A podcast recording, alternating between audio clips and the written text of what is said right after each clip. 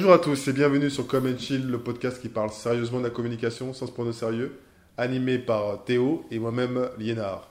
Parce que les gens passionnés sont passionnants, nous vous souhaitons donc une bonne écoute.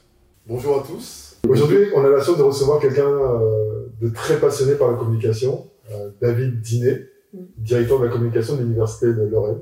Alors déjà, tout, tout d'abord, bonjour euh, David. Bonjour On est vous. Absolument ravi de vous accueillir. Merci. Euh, et j'ai déjà une première question. Est-ce que vous pouvez vous présenter? Parce que vous avez un parcours assez, assez long, mais sur- surtout très intéressant. Ok, euh, ben, j'ai 20 ans d'expérience, un peu plus maintenant dans la communication. Euh, au départ dans la culture, j'ai été dire comme de l'Arsenal à Metz, cette magnifique salle de spectacle qui propose du spectacle vivant, du concert. Euh, j'ai fait mes premières armes en communication, dans la communication culturelle, on va dire. Et puis euh, ensuite, j'ai fait un premier saut de cabri puisque euh, j'ai été approché par la CCI de la Moselle. Parce que dans ma casquette en fait de communicant à l'Arsenal, j'avais aussi la partie commerciale. Et donc, si j'étais le lien lorsque les gens venaient organiser des événements en fait à l'Arsenal. Donc, euh, je rencontrais souvent des chefs d'entreprise et, euh, et bien la CCI de la Moselle a pris contact avec moi et euh, ils étaient en demande, de, euh, on va dire, de recréation d'un service communication. D'accord. Ce qui m'allait bien parce que moi j'étais un petit peu en manque aussi du management et j'avais passé 8 ans euh, à l'Arsenal. Donc je voulais un petit peu traiter autre chose. Donc premier saut de cabri, c'est-à-dire que quand on arrive et qu'on commence à travailler sur la communication des ports de Moselle, alors qu'on a toujours travaillé sur l'artistique et, et culturel, C'est pas vraiment le même domaine. Euh, et ça a duré 8 ans, euh, vraiment euh, à nouveau intensément, passionnément, avec euh, la remise à niveau euh, d'une communication, d'un service communication, euh, avec des, des plans de communication, des outils de communication adaptés, des refontes d'outils, etc. Et puis euh, après ça, je suis allé m'aérer deux ans en fait dans une grande firme internationale qui s'appelle PwC et euh, son bureau de, de Luxembourg, où là j'ai intégré le, le pôle média, la media team comme on dit, euh, pour traiter de tout ce qui était euh, tout ce que la firme proposait en fait aux entreprises, aux organisations, on va dire en général, plus au public, euh, dans la transformation digitale. Euh, ça avait un impact autant dans la partie, bien entendu, protection des données, cybersécurité, mais aussi dans la partie RH. J'avais aussi toute la partie service public. Et puis grande région, puisque j'étais un petit peu le, va dire le, le, le local de l'État. Et euh, ça, ça a duré deux ans. Et euh, en fait, euh, j'ai vu cette annonce de l'Université de Lorraine. J'ai vu deux fois, une première fois, et euh, je me suis dit, tiens, c'est intéressant. Et elle est réapparue en fait sur LinkedIn. Et je me suis dit, C'était un signe. c'est un signe. Ça, c'est- Donc du coup, je m'y suis intéressé de plus près. Et euh, je me suis dit, mais tiens, je pense que c'est euh, vraiment la synthèse de ce que j'ai fait pendant euh, près de 17 ans. Et avec un, un énorme challenge parce que euh, un grand établissement, euh, 60 000 étudiants, euh, 7 000 personnels, euh, dont 4 000 enseignants-chercheurs, des euh, enjeux en fait autour de la science, euh, des enjeux de territoire aussi, parce que euh, forcément il y a aussi des enjeux territoriaux. Donc euh, je me suis dit, ben, on y va. Et puis, euh, puis j'ai candidaté et puis il y a eu un vrai crush en fait entre, entre l'équipe et moi, euh, dirigeante. Et euh, je suis arrivé donc euh, en décembre euh, il y a trois ans. Voilà. Donc, Ça fera trois ans dans, dans quelques dans quelques semaines. Donc je confirme, un parcours super intéressant. Oui, oui, privé oui, surtout exactement et qui euh, qui m'a vraiment passionné et qui me passionne toujours. euh, mais je pense qu'il faut une dose de passion en fait dans son métier, sinon euh, On est bien sinon, c'est d'accord. compliqué et surtout dans la communication. Et donc, là, aujourd'hui, euh, en, en quoi ça consiste votre métier de DIRCOM de l'Université de Lorraine? Ça consiste déjà dans l'animation d'une équipe d'une quinzaine de personnes, euh, donc du management euh, assez fort, euh, et une partie aussi, bien entendu, euh, de, euh, on va dire, gestion euh, des messages de l'Université de Lorraine, qu'on envoie en fait en interne ou, euh, à l'externe, en lien direct avec le cabinet du président, et puis euh, tous les services centraux de l'Université de Lorraine. Euh, c'est en fait, euh, on va dire, euh, le- l'envie de projeter l'Université de Lorraine euh, dans une sorte de futur, euh, puisqu'elle est jeune, hein, cette université, euh, elle est née euh, en 2012, euh, on fêtera ses 10 ans euh, en 2022. Ouais, j'aurais dit. Elle est née de la création, euh, enfin de la fusion de quatre universités. Et donc, euh, elle est toujours pas, on va, on va dire que en interne, on regarde toujours le passé. Euh, maintenant, il faut, il faut vraiment commencer à regarder euh, le futur et surtout ce qui a été réalisé. Et ma mission, c'est bien entendu de valoriser toutes ces belles pépites, en fait, que ce soit en formation, en enseignement, mais aussi bien entendu en recherche, et puis en vie universitaire.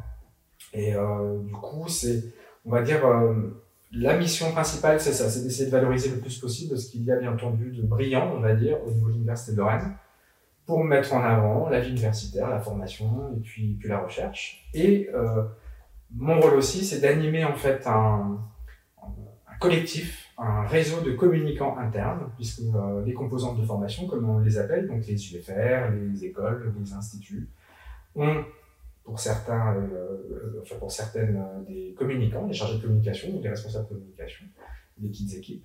Donc euh, c'est animer ce réseau et c'est pareil pour les laboratoires. Les plus gros laboratoires ont des équipes de communication. C'est souvent réduit, en tout cas les professionnels de la communication qu'on met en place. Donc euh, notre rôle, d'orchestre, en fait. euh, c'est de- d'essayer, au-delà du chef d'orchestre, on va dire de, euh, mais c'est valable aussi pour euh, l'interne à l'Université de Lorraine, c'est le sentiment d'appartenance. Voilà. On va pas aller jusqu'à la fierté, Mm. Ouais. mais le sentiment d'appartenance à l'Université de Lorraine et de leur faire comprendre que nous, en fait, en communication centrale, ce qu'on appelle, euh, on est là pour valoriser en fait tout ce que eux peuvent faire et c'est le rôle de nos outils de communication à nous euh, au niveau euh, au niveau central. Ok. Euh, alors, on a quand même pas mal d'étudiants qui nous, qui nous écoutent, euh, qui sont peut-être des futurs dir- DIRCOM. Mhm. Euh, comment s'organise la journée d'un DIRCOM dans une telle euh, institution comme la vôtre? Euh, voilà, Quotidiennement, en plus, vous, vous l'avez bien expliqué, il y a, il y a une partie communication interne Mhm. et une partie communication externe. Alors, comment, comment vous arrivez à, à jongler entre les deux au sein de, au sein de l'institut? Alors, si vraiment on a un profil type de journée, parce que je suis pas certain que ça existe en fait pour un DIRCOM, en tout cas la première chose que je fais, c'est la base de la communication, c'est la veille, la Ok. veille presse.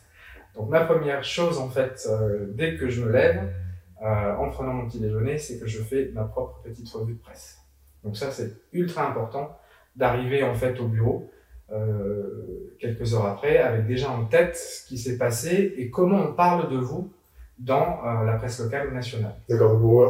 Alors, la revue de presse, ça consiste vraiment. Euh... On a une revue de presse qui est envoyée tous les jours et Ouais. qui est fabriquée en fait par le service communication. D'accord. Mais moi, je fais déjà en fait mon panorama de presse dès le petit déjeuner pour me déjà me voir s'il y a des alertes, Ouais.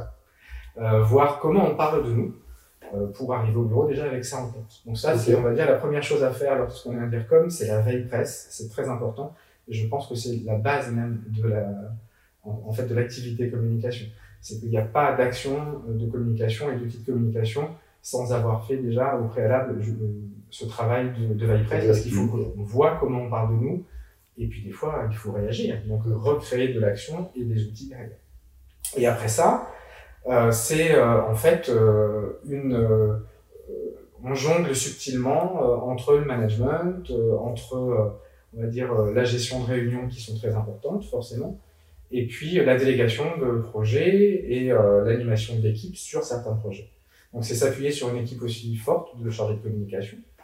Et j'en ai en fait j'en ai plusieurs dans l'équipe d'assistantes de communication euh, pour euh, permettre aussi euh, d'avancer sur d'autres sujets. Et puis de métier de la communication graphiste community manager. Donc c'est être au contact alors que ce soit virtuel hein, digital maintenant avec, les- avec tous les outils qu'on a pour pouvoir communiquer comme Teams Zoom etc et c'est euh, on va dire suivre euh, je suis pas dans le micromanagement euh, mes chargés de communication sont des chefs de projet pour moi. Donc ça veut dire que il faut un rendu euh, qui est systématique en fait toutes les semaines à l'occasion d'une réunion d'équipe tous les lundis.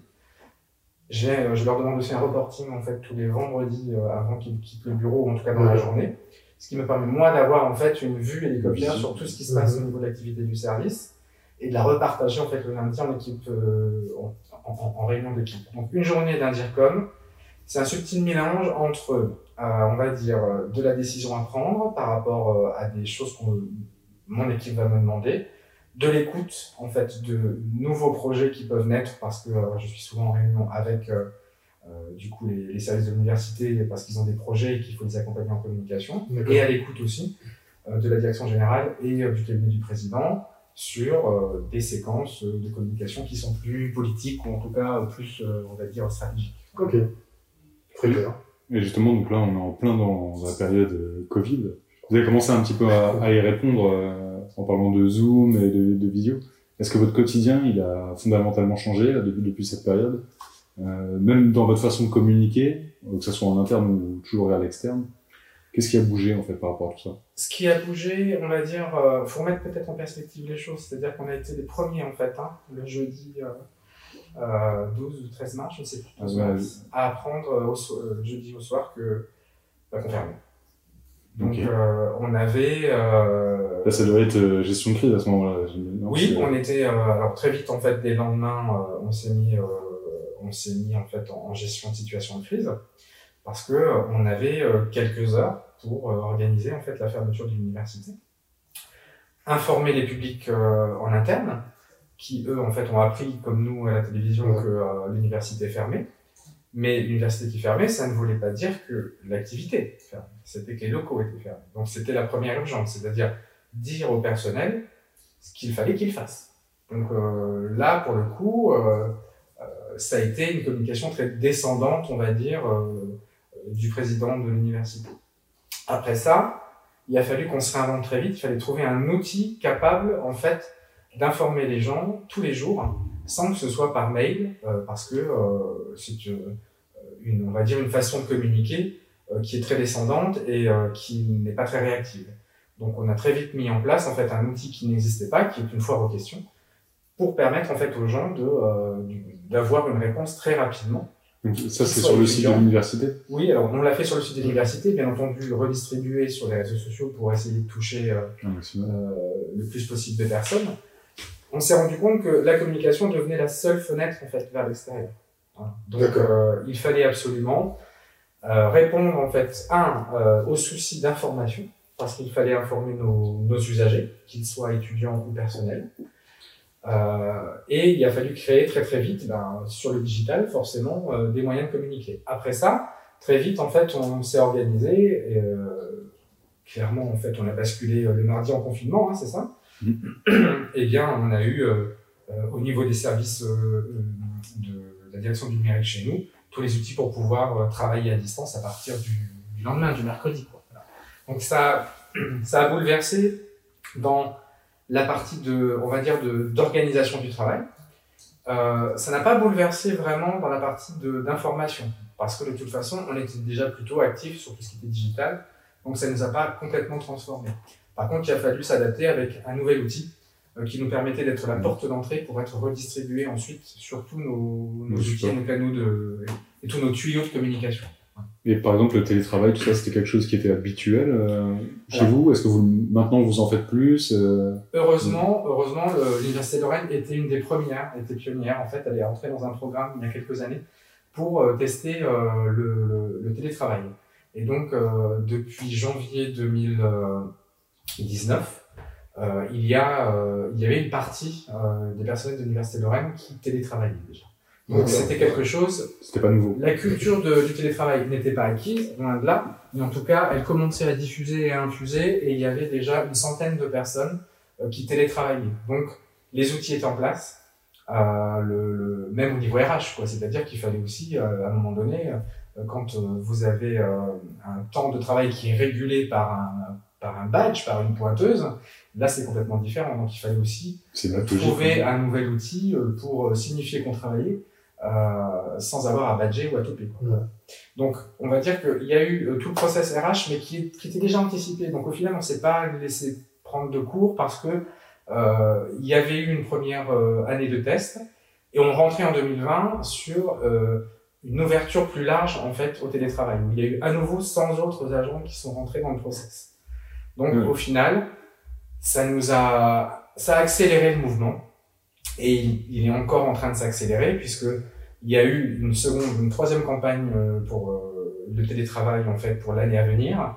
Et là, il y a eu beaucoup plus de demandes en fait en interne pour pouvoir télétravailler qui ont été bien entendu acceptées euh, au niveau de au niveau du, du management avec toujours ce lien entre euh, on va dire le hiérarchique. Il y a toujours un lien entre le, le- chef de service, le, directeur pour pouvoir ensuite euh, dire euh, aux autres collaborateurs quel jour est le mieux pour pouvoir télétravailler. Et ça va s'amplifier, puisque de toute façon, on va très certainement passer à une sorte de forfait de télétravail euh, à l'année.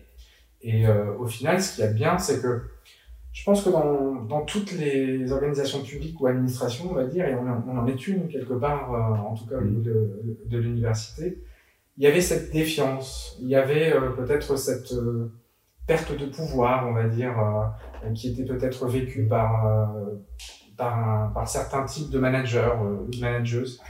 Ils se sont rendus compte que, ben voilà, avec de la confiance, euh, le travail était fait, la mission, voilà, elle était faite. Et puis, de toute façon, on a toujours porté aussi, nous, en tout cas, à la direction de la communication avec la DRH, le fait que c'est ce qu'attendaient les générations à venir, déjà celles qui rentraient sur le marché du travail, et ce flex office, en fait, il fallait absolument le mettre en, mettre en place. Donc, ça a accéléré, mais on n'était pas pris au dépourvu puisque c'était déjà quelque chose qui était entamé. D'ailleurs, on avait été euh, salué par le ministère, euh, je crois que c'était l'année d'avant, justement sur cette avancée. Est-ce que ça, c'est une prise d'initiative de votre part ou les autres universités lancent aussi un peu le même. Euh, Alors, je pense que c'est quand il y a eu, en fait, au niveau national, il y a dû avoir une sorte d'appel à, à candidats pour euh, pouvoir tester en fait le télétravail. L'université de Rennes s'est tout de suite en fait euh, positionnée pour pouvoir le faire. Ok. Alors, pour parler d'un sujet un peu moins anxiogène, mhm. euh, on a découvert récemment que l'université de Lorraine faisait partie des, était rentrée dans le top 10 des mhm. universités françaises. Donc déjà félicitations. Merci. est-ce que vous, est-ce qu'on vous astreint des objectifs? C'est-à-dire, vous êtes dans le privé, ok, on fait la communication, mais on fait, on n'est pas des artistes. Donc à un moment, euh, la communication a dû être en phase avec des, objectifs commerciaux. Quand on travaille dans une association, une institution pardon, comme celle de l'Université de Lorraine, est-ce qu'il y a des objectifs? Alors je vais pas des commerciaux, mais est-ce qu'il y a des objectifs? Euh, On va dire que il y a, il y a pas de, on ne sommes pas objectivés euh, comme un, on va dire dans le privé, on peut l'être sur des objectifs commerciaux on a euh, une obligation en fait de moyens, mais on n'a pas une obligation de résultat. D'accord. Euh, ça c'est le principe.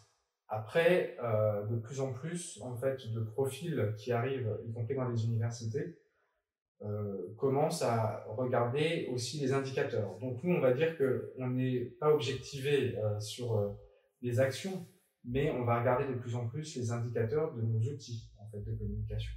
Ce qui nous permet un d'abandonner des fois quand ça n'est pas bon, ou deux, de les performer différemment si on se rend compte que notre communication n'est pas, n'est pas bien ciblée ou n'est pas bien utilisée.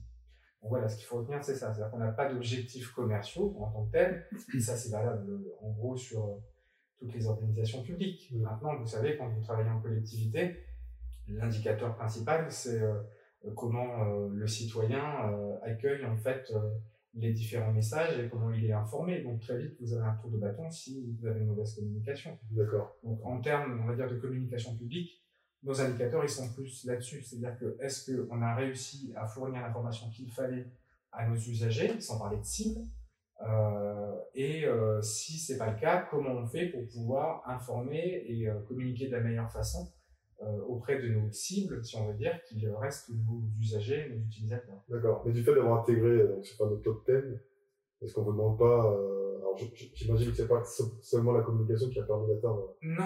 ce niveau-là, mais est-ce qu'on ne vous demande pas, voilà, maintenant qu'on y est, on doit travailler sur l'image, peut-être pour rayonner à l'international, peut-être aussi. Hein. Et c'est le cas, puisqu'en fait, ce classement, en fait, on est rentré dans le top, dans le top 10 français, euh, il vient en fait d'un classement euh, qui est celui de Shanghai. C'est un classement, c'est un classement chinois. Euh, là-dessus, qu'est-ce qu'on regarde? C'est surtout la recherche. Voilà. On est rentré en fait dans le top 10 des universités françaises, les mieux classées au niveau recherche. Et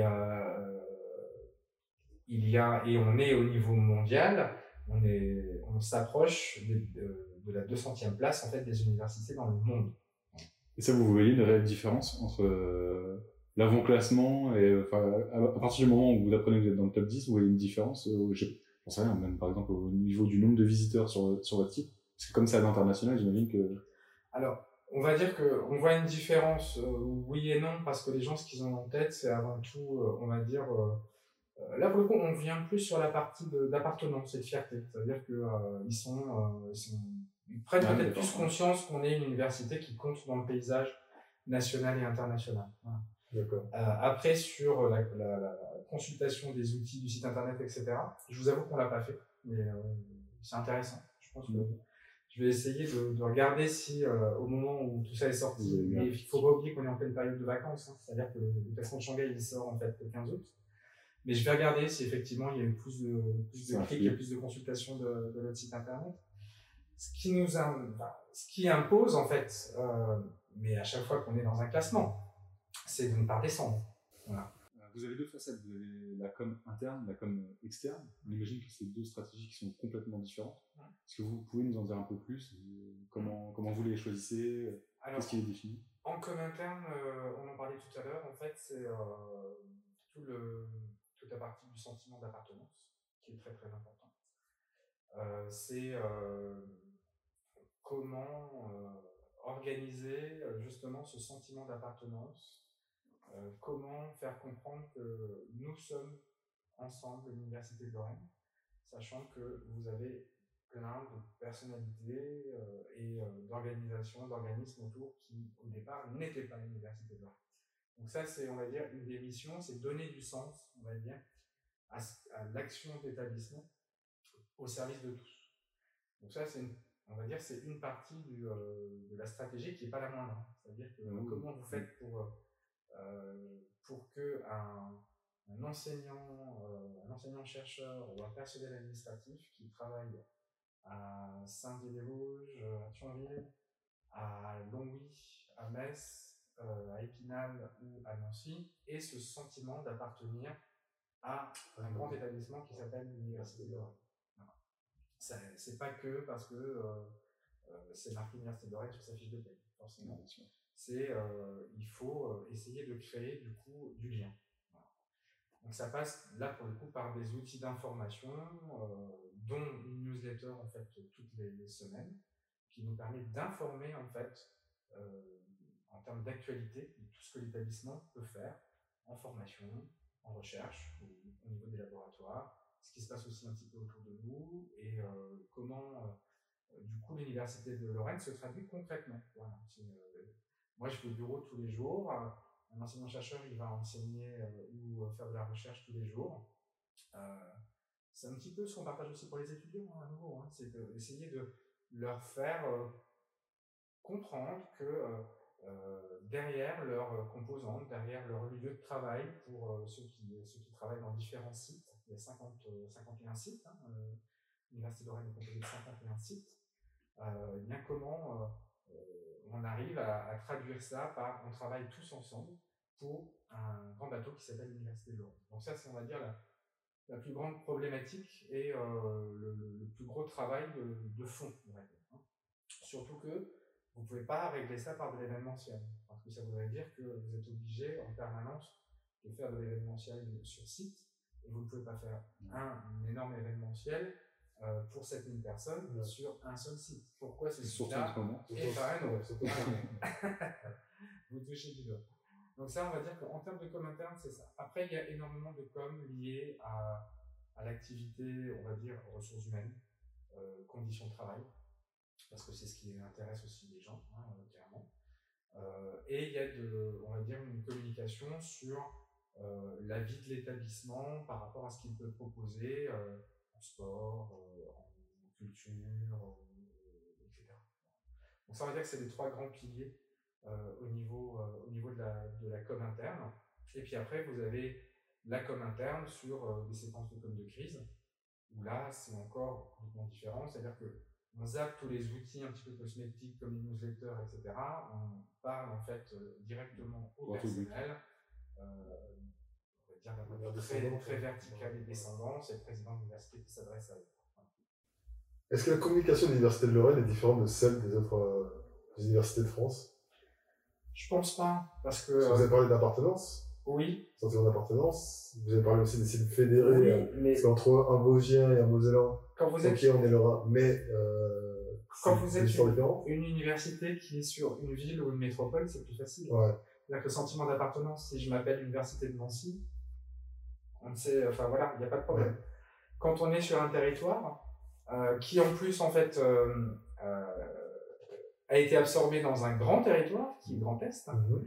Euh, on est en une, nous, une des seules euh, marques, on va dire, qui porte encore le nom de Lorraine. C'est vrai, Donc c'est clairement un enjeu supplémentaire. Au niveau de la communication digitale, vous êtes présent sur, sur les réseaux sociaux. Est-ce que vous pouvez nous dire déjà un petit peu lesquels et puis de quelle façon vous les utilisez? Alors, les réseaux sociaux, en fait, l'Université de Lorraine y, y, est depuis, depuis quelques années. Depuis, depuis que moi je suis arrivé, euh, et avec une feuille de route en fait justement qui était celle-ci, euh, c'était de davantage euh, investir, on va dire, toute la, toutes les plateformes et tous les réseaux sociaux. On est présent sur Facebook. On a une communauté en fait sur Facebook d'à peu près 60 000, ce que j'appelle abonnés, pas amis, parce que forcément c'était un, un, profil, un profil privé. Sur LinkedIn, on est à peu près pareil, on est à, à peu près 60 000. Sur Twitter, euh, on est à peu près 16 000. Euh, on a investi Snapchat depuis l'année dernière. On a eu en fait une grosse discussion pendant un an de savoir si on y allait ou pas, parce que ce qui nous intéressait, c'est pas tant que les étudiants se prennent avec des oreilles de lapin, mais c'est d'investir Snapchat euh, comme un média. En fait, moi, ma, on va dire que mon, intuition, c'est que, euh, et c'est bizarre parce que du coup, il y a certains journalistes qui nous disent, euh, on utilise nos supports digitaux pour en faire de véritables médias. C'est-à-dire que euh, pour distribuer en fait de l'information et être notre propre producteur en fait de contenu, ouais. euh, ça va aussi dans le sens de, euh, on voit énormément de choses qui circulent sur les réseaux sociaux qui ne sont pas, qui sont fausses, qui sont, la fake news est permanente, la désinformation. Nous, ça nous permet en fait, grâce aux réseaux sociaux, de redistribuer en fait euh, ben, tous nos contenus et nos messages qui rétablissent aussi certaines, euh, certaines vérités. Il nous arrive régulièrement d'être pris en otage aussi, hein, clairement par rapport aux réseaux sociaux. On a eu quelques séquences de crise dans les dernières années, la, deux dernières années, euh, qui euh, ont été provoquées en fait par les réseaux sociaux. Et euh, je pense que ça va s'amplifier. Et donc nous, en tout cas au niveau université, les réseaux sociaux sont pour nous un moyen de toucher en fait nos étudiants parce qu'on sait qu'ils sont présents sur certains, Facebook, Instagram, Snapchat, parce qu'on sait que ce sont des réseaux sociaux qu'ils euh, qu consomment. Qu'ils consomment, où là, on va les renseigner autant sur euh, de l'information par rapport à l'établissement, mais aussi sur le sport, la vie universitaire, les concerts, le théâtre, etc. Et on utilise aussi les réseaux sociaux pour donner de l'information qui soit vérifiée grâce en fait au contenu que nous on peut produire euh, et là, on va utiliser euh, davantage euh, des réseaux sociaux comme Twitter ou comme LinkedIn, où on va clairement aller vers des réseaux sociaux qui sont plus professionnels, entre guillemets. Même si Twitter a tendance maintenant à glisser légèrement vers, enfin glisser même tout court, vers le côté plus polémique. Ce qui n'était pas le cas il y a quelques années? Mais ça, ça, le ton est en train de changer. Ouais. Donc nous, c'est vraiment utiliser les réseaux sociaux pour euh, distribuer de l'information et euh, devenir en fait un petit peu notre propre média quelque part. Euh, lorsqu'on, étant donné qu'on a une activité qui est pléthorique, on peut pas demander non plus à la presse intervenante de valider tout ce qu'on fait. Donc c'est la possibilité pour nous d'informer en fait les gens et que ce soit pour la vie universitaire, mais aussi des fois quand vous avez des messages importants à faire passer, par exemple en situation de crise. D'accord. Et, et d'un point de vue euh, personnel, en, tout cas, en tant que directeur de communication, est-ce que vous avez vos propres réseaux sociaux? Oui. Et vous êtes sur lesquels alors? Moi, je suis sur Twitter, LinkedIn, euh, de manière euh, professionnelle. Euh, Facebook, euh, plutôt privé, un petit peu professionnel. Et Instagram, par contre, et Snapchat, c'est complètement. C'est, je ne fais pas du tout état en fait de, de mon activité. D'accord. Et, et, et, sur les réseaux que vous utilisez de manière professionnelle, vous les abordez comment par rapport à vos fonctions au sein de l'université ben, je, les, je les aborde, euh, je les aborde en fait comme des, euh, comme des porte-voix. Euh, clairement, LinkedIn et Twitter pour moi sont l'occasion de redistribuer des messages qui sont liés à l'université de Lorraine et à mon activité. D'accord. Et en plus, on a mis en place un, pro un programme en interne d'ambassadeurs digitaux avec une plateforme d'amplificateur de, de contenu euh, qu'on a travaillé pendant euh, près d'un de, de, an et demi avant de la mettre en place. Euh, L'idée, c'était d'avoir en fait un outil, une plateforme d'employés advocacy, hein, clairement, mm -hmm. pour permettre à 200 ambassadeurs de, au même moment, distribuer le même contenu et de l'amplifier. Déjà, c'est une facilité en fait pour ceux qui utilisent les réseaux sociaux, c'est-à-dire que cette appli ou cette plateforme en fait sur votre sur votre ordinateur vous permet en un clic de euh, poster en fait sur vos réseaux sociaux un message qui est lié en fait euh, à votre activité, à votre employeur, on va dire, ou de le programmer avec euh, il est construit comme il faut. C'est-à-dire qu'il y a une image, qu'il y a un contenu qui renvoie sur un contenu long parce que voilà, utiliser les réseaux sociaux c'est pas que à nouveau faire des selfies et, et, raconter sa vie. Nous on l'utilise de manière professionnelle. Donc un, un message sur les réseaux sociaux se construit forcément avec un contenu qui est euh, différent de Twitter, de Facebook ou de LinkedIn, pas que euh, par rapport à son, on va dire, euh, à sa, à sa composition, et, mais aussi par rapport à son angle. Il est plus orienté socio-professionnel sur LinkedIn, sur Twitter, il va être un peu plus grand public sur, sur Facebook. Ouais. Euh, et qui renvoie systématiquement vers ce, ce que moi j'appelle un contenu long.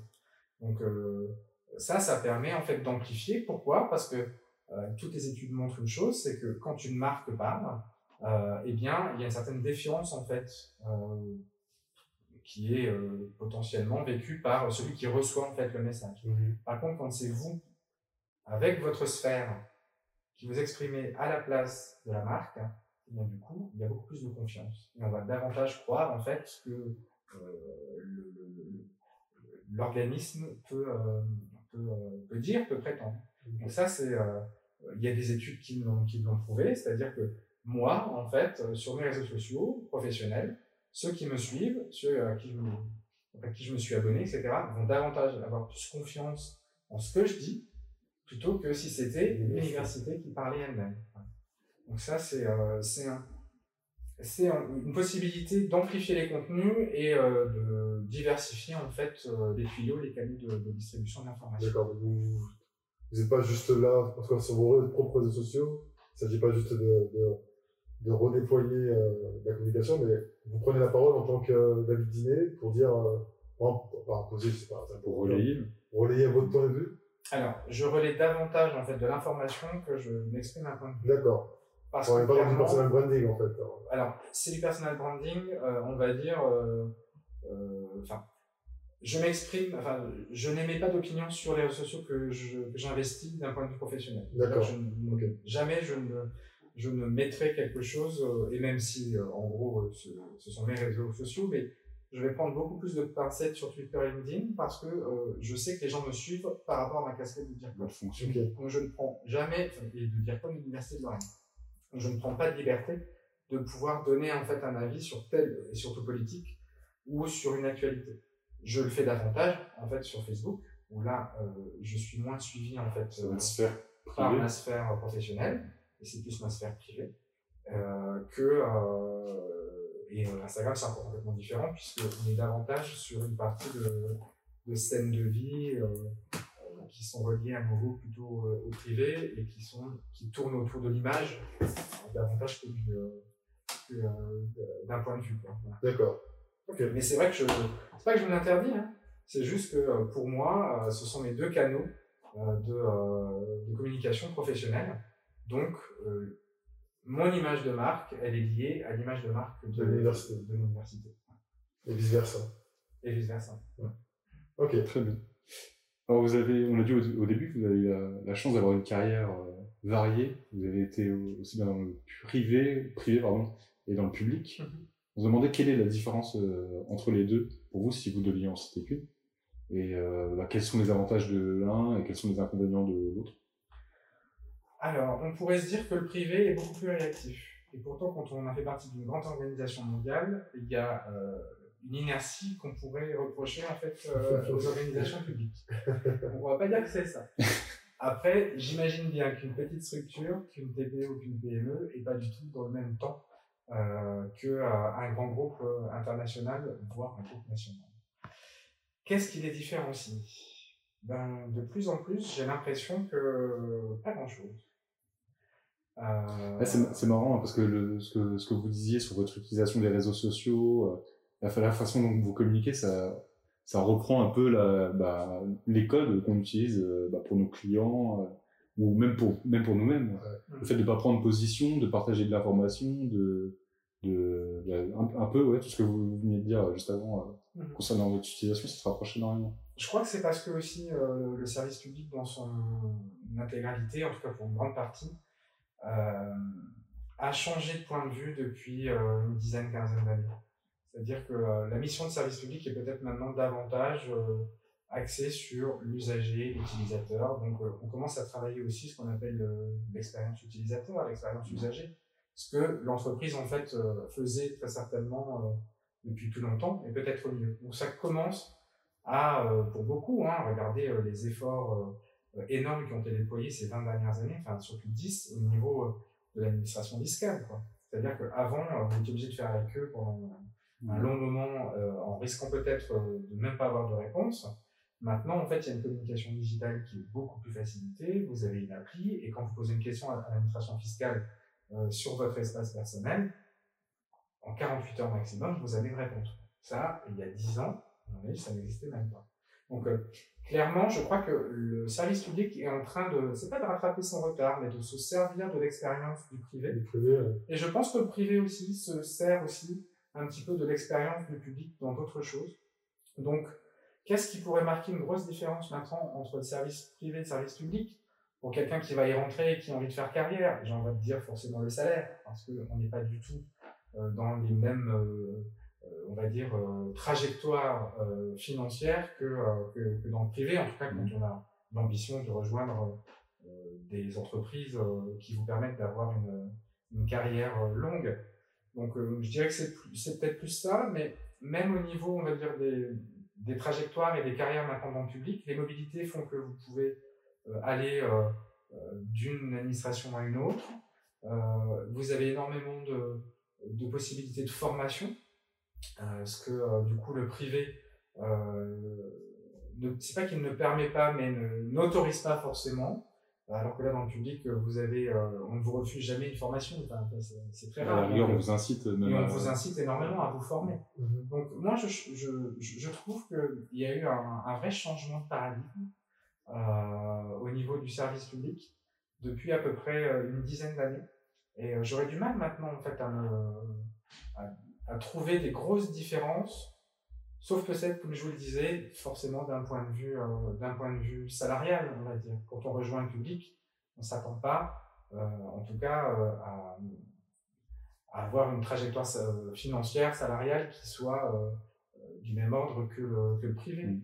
Mais il y a tellement en fait de euh, d'avantages dans le public au-delà euh, du, euh, on va dire dans une mauvaise conception de la chose avec les congés, etc. Que je crois que de plus en plus de jeunes reviennent aussi en fait au service public et tant mieux parce que je pense que eux ils ont davantage aussi cette cette façon de penser à l'utilisateur puisqu'ils le vivent, c'est-à-dire qu'ils sont maintenant à fond avec les réseaux sociaux, etc. Ils savent ce que c'est que l'expérience utilisateur. Et euh, quand on travaille dans une, administration maintenant, quand on est dans un service public, euh, nous, il ne faut pas oublier qu'on est une université autonome, hein, mais en tout cas, euh, on reste un, service public, on a une mission de service public, eh bien, il faut qu'on soit au service justement de ses usagers et de ses utilisateurs. Donc, je, je, vais réfléchir encore peut-être quelques minutes, mais je, je, je vois pas vraiment d'énormes différences. Même en termes de management, on voit bien, ça change. Ça change énormément vous parliez tout à l'heure des indicateurs euh, et euh, du coup des objectifs. Euh, les, dans l'administration maintenant et dans le service public, on commence de plus en plus à objectiver en fait nos collaborateurs voilà, par rapport non pas à du chiffre ou à du financier, mmh. hein, mais par rapport à des indicateurs, comme vous le disiez, sur la mission de service public, sur est-ce que au niveau de nos communications, on remplit notre mission d'information euh, envers nos usagers. Euh, et tout ça, en fait, euh, à nouveau, vous le modélisez pas avec une prime de fin d'année ou un bonus comme dans une entreprise privée, même s'il y a des primes d'intéressement, mais qui sont minimes par rapport à, à, l'entreprise, on arrive quand même de plus en plus à faire rentrer, et surtout la jeune génération qui arrive, dans cette perspective un petit peu, on va dire, de, à l'année. D'accord. Bah, justement, en parlant de cette jeune génération, on a pas mal de, jeunes auditeurs. Euh, si euh, vous avez 20 ans d'expérience, euh, vous avez une vision quand même assez, assez précise de ce qu'est la communication, même de ce que pourrait devenir la communication. Si le David Diné d'aujourd'hui rencontrait le jeune David Diné à 17 ans, 18 ans, qui, qui rentre dans une école de communication et qui, qui souhaite devenir directeur de la communication, quel, quel conseil pourrait lui apporter? Euh, Je pense que le conseil que je lui apporterai, c'est avant tout. Ne fais pas ça. ne fais pas ce métier. ah si, si, je vais vas-y, parce que c'est super riche et passionnant. Moi, je dirais déjà une chose, euh, surtout, euh, ne pense pas que tu vas boire du champagne en permanence, parce que ça, c'est une, c'est un gros truc aussi, hein, bien entendu, euh, dans la communication, on ne fait que ça. On, on, inaugure, donc on boit du champagne. euh, Aujourd'hui, je pense que je lui donnerai le premier conseil qui est de ne pas penser qu'outil. Mais euh, il faut avant tout euh, penser message. Euh, les équipes de communication sont au service d'un message que l'on veut faire passer. Et donc, c'est revenir au principe même de l'émetteur et du récepteur. C'est-à-dire, qu'est-ce que le récepteur, il a besoin de quoi et comment moi je vais réussir avec un outil de communication. Alors ça peut être un outil, ça peut être un tuyau, ça peut être. Donc là, comment je fais passer un message. J'ai l'impression qu'on a un petit peu oublié ça. C'est-à-dire que il faut pas penser que quand on va arriver dans un service communication, quand on va être assistant de communication ou chargé de communication, on va vous demander de créer que des outils. Non, on va vous demander aussi de penser des contenus et ça, je crois que c'est absolument nécessaire. Le contenu et le préalable, en fait, euh, c'est ce qui va vous permettre ensuite d'organiser, euh, du coup, l'intégralité de vos outils de communication et de vos plans de communication.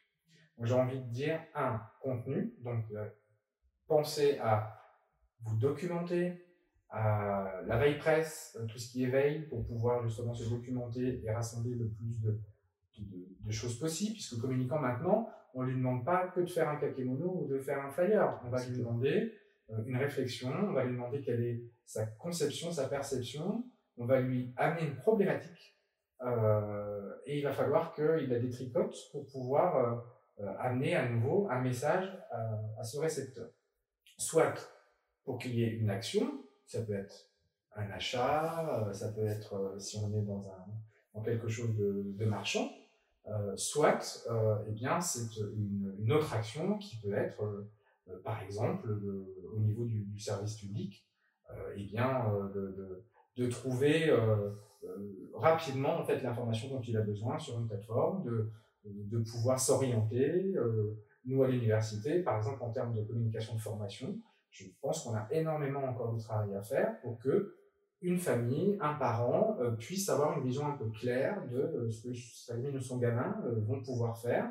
Euh, et il y a un, un, travail vraiment main dans la main à faire avec, euh, je pense même, l'enseignement d'éducation nationale Mhm. pour orienter davantage les jeunes dans une filière qui pourrait leur convenir. Donc, un, les contenus. deux, la curiosité. Parce que si on n'est pas curieux, en fait, on va rester très très vite euh, dans quelque chose qui nous enferme. Euh, et si on est curieux, on va aller, euh, on va dire, euh, très très vite euh, dans une zone d'échange avec l'autre. On va pas rester enfermé dans simplement de la créativité. Et j'ai envie de dire, trois, transformer votre imagination en créativité. Ça n'est pas la même chose. Quelqu'un d'imaginatif, en fait, il ne va jamais passer à la créativité. La créativité pour moi, c'est quand on arrive à euh, rendre euh, concret. concret cette euh, imagination. Donc, je pense que c'est un atout, mais la créativité, ça se travaille. C'est-à-dire que il va falloir davantage, je, je, pense aussi, travailler en co-création.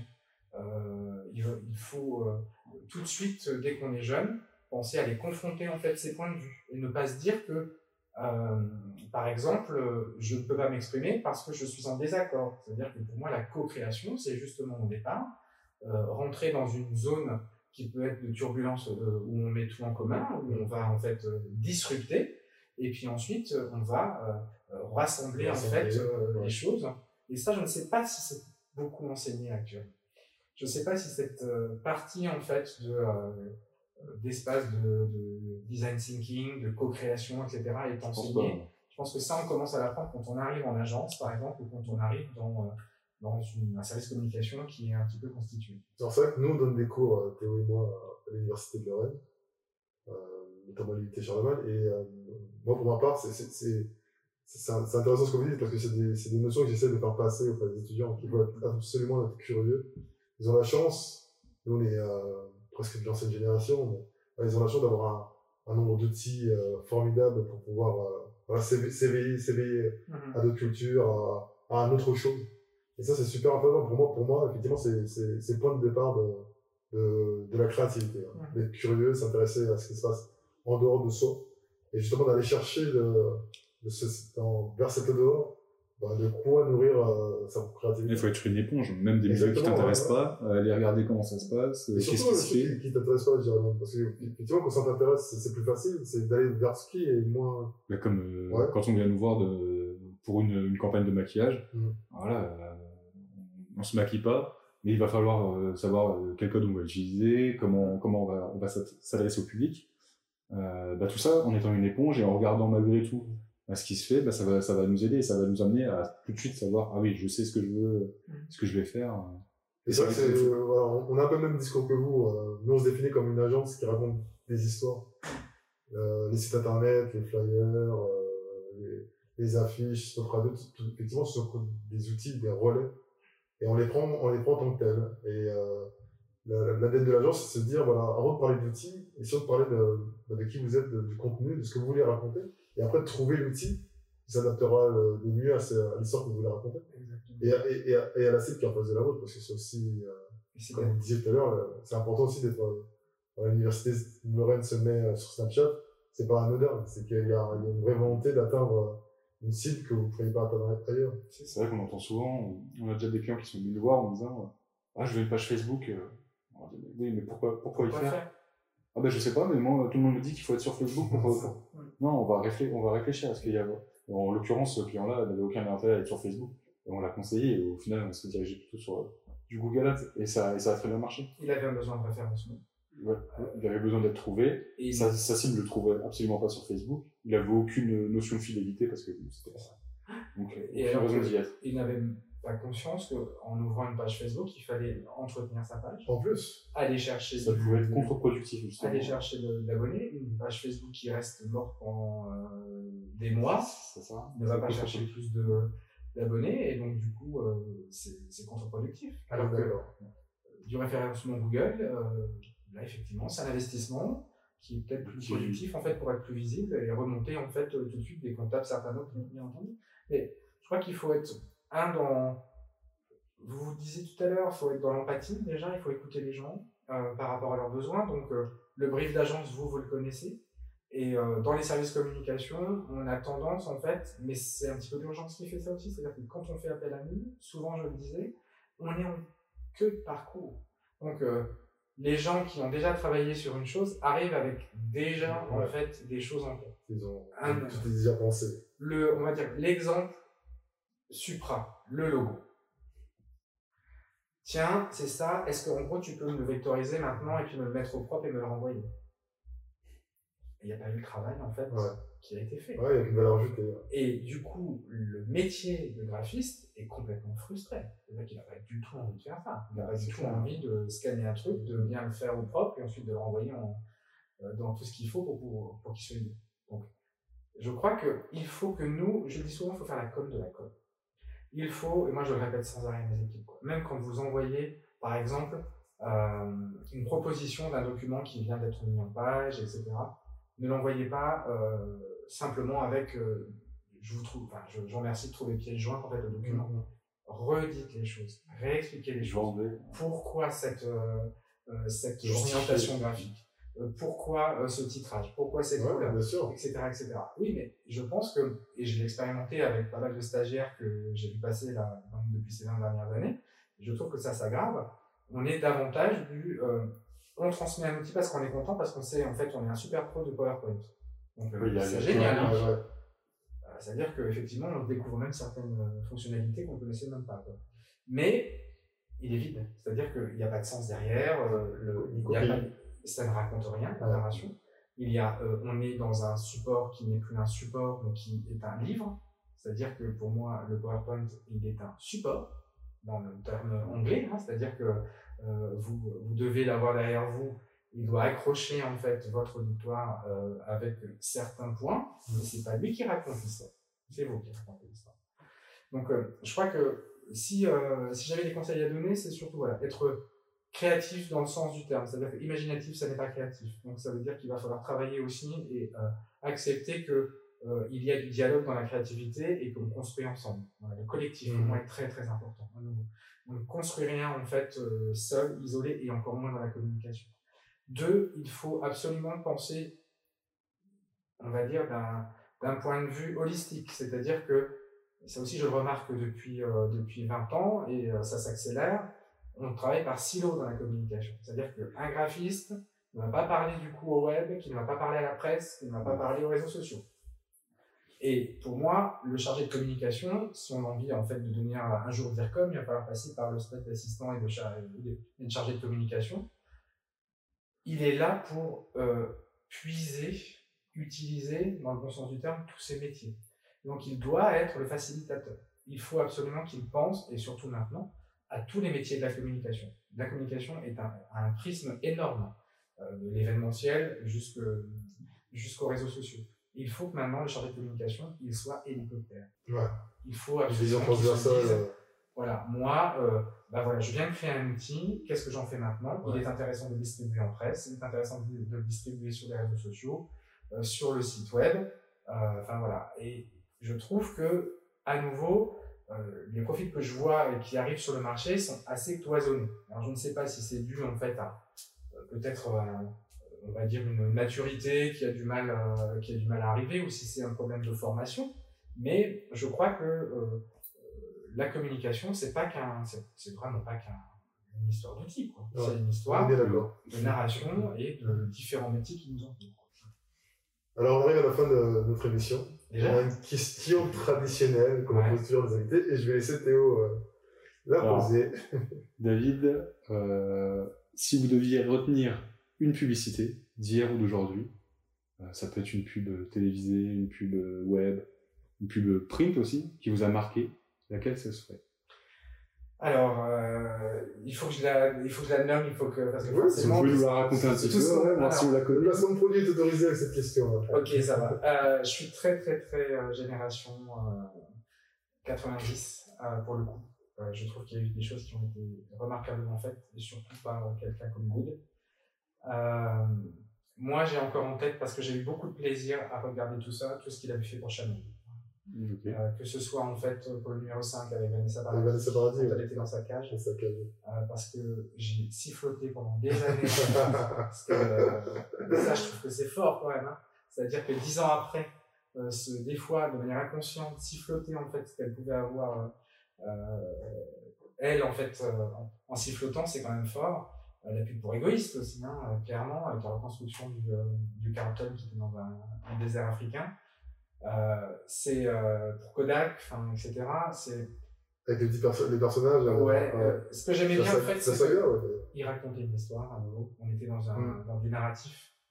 Et puis, euh, il utilisait les codes aussi euh, de tout ce qui nous anime. En fait, nous, ce qu'on aime aussi dans la com, ça peut être, ça peut être la mode, ça peut être tout ce qui nous inspire. Quoi. Et moi, je retiens vraiment, ces, on va dire, toute cette, toute cette partie-là.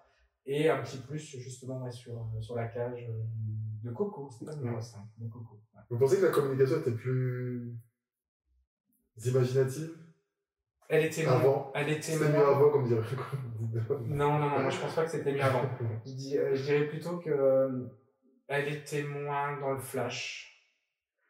Euh, il y avait peut-être plus de moyens en fait qui étaient aussi mis sur certaines campagnes de, de publicité. On était dans les années pub où euh, en fait ça faisait euh, La vie dans la pub. comme le cinéma, hein, comme euh, la mode, c'est un art. Je sais pas si elle a encore toutes ses lettres de noblesse. Ouais. Je crois que on est dans le dans le fast-food un petit peu de la pub maintenant. Ça fonctionne, hein c'est-à-dire que euh, c'est aussi parce que peut-être qu'il y a plus de produits qui se créent. Et encore, je sais pas, hein, parce qu'entre 80 et 90, il y a quand même pas eu, il y a eu pas mal d'innovation en termes de, de consommation. Euh, je crois que en fait maintenant, c'est peut-être lié aussi au fait qu'on regarde moins la télé, en tout cas c'est mon cas, et qu'on va trouver davantage en fait sa publicité euh, sur euh, des applis. Euh, et donc forcément c'est quelque chose de flash qui arrive et qui dure très peu de temps, Mhm. donc moins qualitatif. et puis je crois tout simplement que ben, un certain grand nombre en fait sont partis et que la relève pour le moment elle est, elle est pas encore tout à fait là. Quoi. Bon, bah, merci beaucoup, David. Euh, c'était super intéressant. Ouais, merci, beaucoup. Euh, merci beaucoup. C'était, ouais, effectivement. On a appris pas mal de choses. Moi, j'ai appris pas mal de choses parce que c'est une partie euh, que je connais moins, la, communication publique. J'ai jamais été à l'intérieur, en fait, de, de, du, de ce domaine. Donc, c'est super intéressant d'avoir euh, votre point de vue. Bah, merci à vous parce que c'était un, un, échange aussi très instructif, en fait, sur, du coup, toute la partie communication. Et quand on est dans le métier, quand on fait, on est dans l'action, on en oublie en fait justement qu'on fait partie de cette grande famille. Grande famille. Mais c'est encore une fois, les gens passionnés sont passionnants. Vous en êtes la preuve. Merci beaucoup. Merci David. Au revoir. Merci d'avoir écouté cet épisode. Nous espérons qu'il vous aura plu autant qu'à nous. N'hésitez pas à commenter, liker et surtout partager. Vous pouvez aussi retrouver tous les autres épisodes sur notre site agence-lt.fr. À très vite.